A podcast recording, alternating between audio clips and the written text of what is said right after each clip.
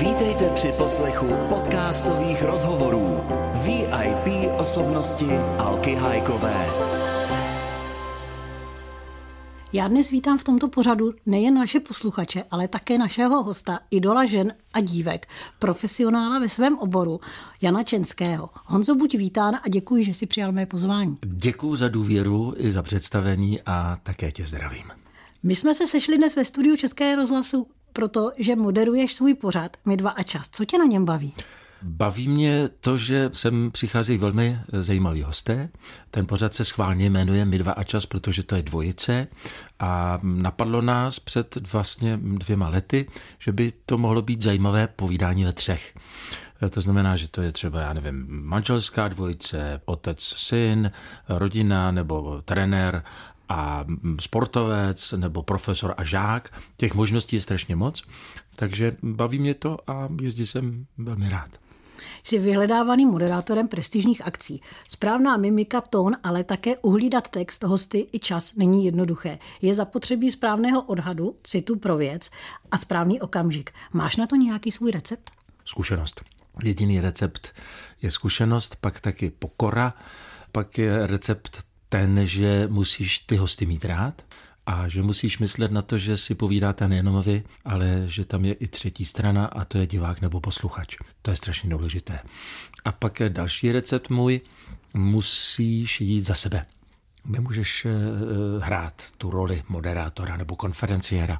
To je někdy problém nás herců, že to bereme jako roli, ale můj takový vzor eh, je Marek Eben, to je takový můj guru a to je člověk velmi pokorný a myslím, že jeho schopnosti já se někdy nedokážu přiblížit. Jsi opravdu příliš skromný. v tomto světě perfekcionalismu a perfektních výsledků tomu předchází určitý chaos. Ten není ale divákovi nebo posluchači vidět pro něj. Dá se tomu to nějak předejít nebo dá se najít nějaký řád? Je to jednoduché nebo není? Jaký ty jsi organizátor? Většinou je ten uh, chaos potřeba. Uh, ono to potom, když to přesně všechno proběhne, tak to samozřejmě divák nesmí vidět. Samozřejmě i dokonanému výkonu předchází hrozná dřina. To taky divák neví. Poznal jsem Kačku Neumannovou, která prostě byla špičková závodnice a každý záviděl ten úspěch, ale nikdo neví, co tomu předcházelo. To znamená neskutečná dřina, odříkání, to nikdo neví. Vidí jenom tu zlatou placku a úspěch a stupínek nejvyšší. A to samé i v tomhle případě, že musí se něco obětovat tomu, aby to potom si člověk mohl užít. To znamená, že to jsou dvě, dvě mince. Musí předcházet nějaká dřina, aby potom ten výsledek a úspěch byl skutečně ozářen slunce. Těžko na bojišti. Takhle. Je to tak? jednoduše je to tak. Psaný text dává často slovům pocitům jiný význam než mluvený. Jak se dá s textem pracovat tak, aby byl správně pochopen? No, no, no, nejlepší, když je psaný text.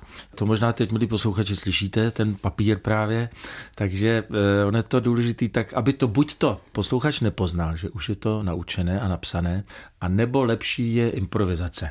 Někdo se pouští nerad do improvizace, protože i samozřejmě záleží na partnerovi, s kým vedeš dialog, nebo co uvádíš, nebo jak uvádíš, ale já nejradši improvizuji. Mě třeba po mně, když jsem dělal pro nějakou firmu, chtěli, co tam budete říkat, pane Čenský. Já říkal, já nevím, co tam budu říkat. No ale to my musíme napsat, co tam bude, aby jsme to mohli schválit. Říkal, tak to já vám dopředu nikdy neřeknu. Řekněte mi, co chcete, aby tam zaznělo, co nechcete, aby zaznělo, já to dodržím. Ale přesně doslova vám neřeknu, co tam budu říkat, protože to bych říkal jako básničku a nikdo by mi to neuvěřil. To znamená, že lepší je mluvit z patra, je to přirozenější. Říkal jsi, no, mluvil jsi tady o tom, že je to o zkušenostech všechno. Ty jsi svoji hvězdnou kariéru začal už na konzervatoři, pak si exceloval v úspěšné inscenaci Příliš mladí na lásku a tak dále a tak dále. Co pro tebe znamená láska a jsi na ní stále mladý? Alenko, děkuji za hezkou otázku. Láska je důležitá. Bez lásky bychom zaprvé tady nebyli a on je to poznat, když člověk dělá něco s láskou a baví ho to. To je zvláštní, že tom výsledku to vždycky poznat je.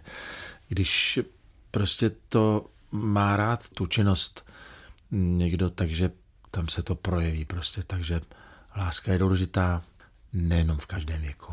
A když se vrátím k té inscenaci Příliš mladí na lásku, to bylo, to bylo ty jsi mi z toho utek, ale já tě vrátím zpátky. To byl vlastně vztah mezi tebou a paní Andrlovou, jestli si dobře vybavuju, Přesně režíroval tak. to Jirka Adamec, ale já jsem se ptala i tak trošku na lásku jako k lidem tvojí. Tak jsem to i myslela. Tam to bylo myšleno samozřejmě k mladým lidem, příliš mladí na lásku, jako příliš mladí na to, aby spolu vstoupili do ano. příjemného prostředí, třeba do postele, ale když beru lásku jako obecně, tak bez té by to opravdu nešlo. Ale jestli jsem mladý na lásku, láska kvete v každém věku, když myslíš tuto lásku, takže já se nebráním. A je to nádherné, když se člověk zamiluje. Honzo, po 15 letech končí seriál Ordinace. Sedla ti role doktora Suchého a bude ti po ní smutno?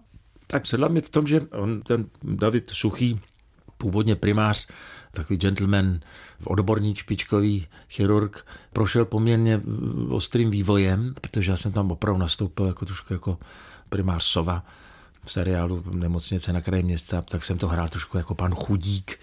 No ale po chvilce zjistili autoři, že to je nuda pro diváka, takže úplně otočili. Takže najednou primář Suchý začal chlastat, začal koukat po babách, takže já jsem prošel poměrně nějakým zajímavým vývojem. Nicméně se to teď sklidnilo a končí vlastně moje role tak jako už v klidovém režimu. Stále jsme s tou zdenou suchou, která se provdala jako tichá, takže toto je báječný být s babou, která je tichá ještě suchá. Hrál si například ve velmi úspěšném seriálu Dlouhá míle, zkoušky z dospělosti, pojišťovna štěstí. Jaký je rozdíl mezi těmito staršími seriály a těmi novodobými? No, to je hezká otázka, protože zaprvé dřív se to dělalo trošku jinak. Tolik se nespěchalo. Myslím si, že pečlivěji se pracovalo na, na, na těch scénářích. Nebyly to nekonečné seriály, takže ten příběh mohl být uzavřen. Pan Dietl, když psal prostě seriál, tak věděl, jak to začne, jak to skončí. Tady vlastně eh, je to všechno pořád tak jako rozehráno Teď by mohli samozřejmě se rozmáchnout, když eh, vědí, že ordinace v růžové zahradě skončí, tak tam by těm postavám už mohli dát tedy jako konečnou nebo ťavku nějakou, ale rozdíl je samozřejmě taky v tom, že dřív se zkoušel, každá inscenace i seriál se zkoušel. Mm. Teď se vůbec neskouší, my, my třeba nevidíme výsledek. Doma mě jednou řekli, ty jsi opravdu tady jako Eh, Hrdopíšek, ty se díváš sám na sebe. Já jsem říkal, no občas se podívám, protože my nemáme čas na to se dívat takzvaně na trestnou a nevidíme výsledek. Samozřejmě, když poprosíme, puste nám to, jak to tam vypadá, tak nám to pustí, ale jinak na to čas není. To je taky velký rozdíl, protože nevidíme se. Takže ještě si myslím, že teď se hodně, hodně spěchá. Teď někdy prostě ten, ten program je tak náročný, že někdy dřív to prostě by režie nepustila, tento výsledek. Teď se musí teda spěchat, takže to je dobrý, to si nikdo nevšimne. Jdeme dál. A Honzo, mění ta atmosféra, ty jsi to teď řekl to slovo, ten výsledek? Protože asi tam panuje jiná atmosféra než tehdy při těch seriálech. Atmosféra pracovní, ale zase skvělá, to pozor. Tady po těch 15 letech se vytvořil neskutečný tým.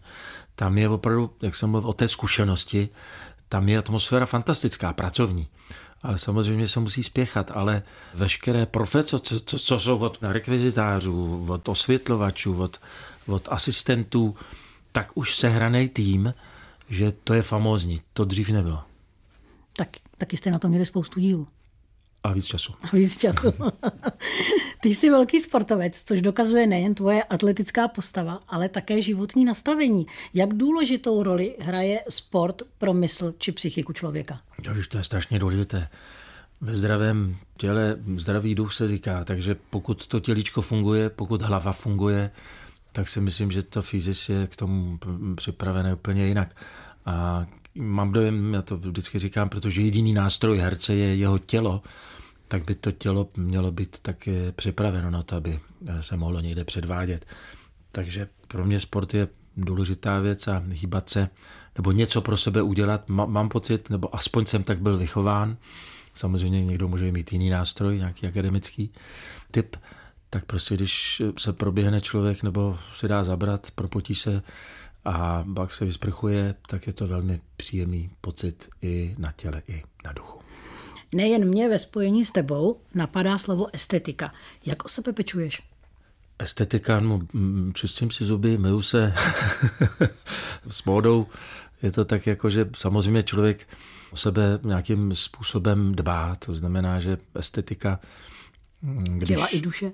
No právě, no, že by trošku měl být ten pokrm nejenom literární, ale i výživový na nějaké úrovni.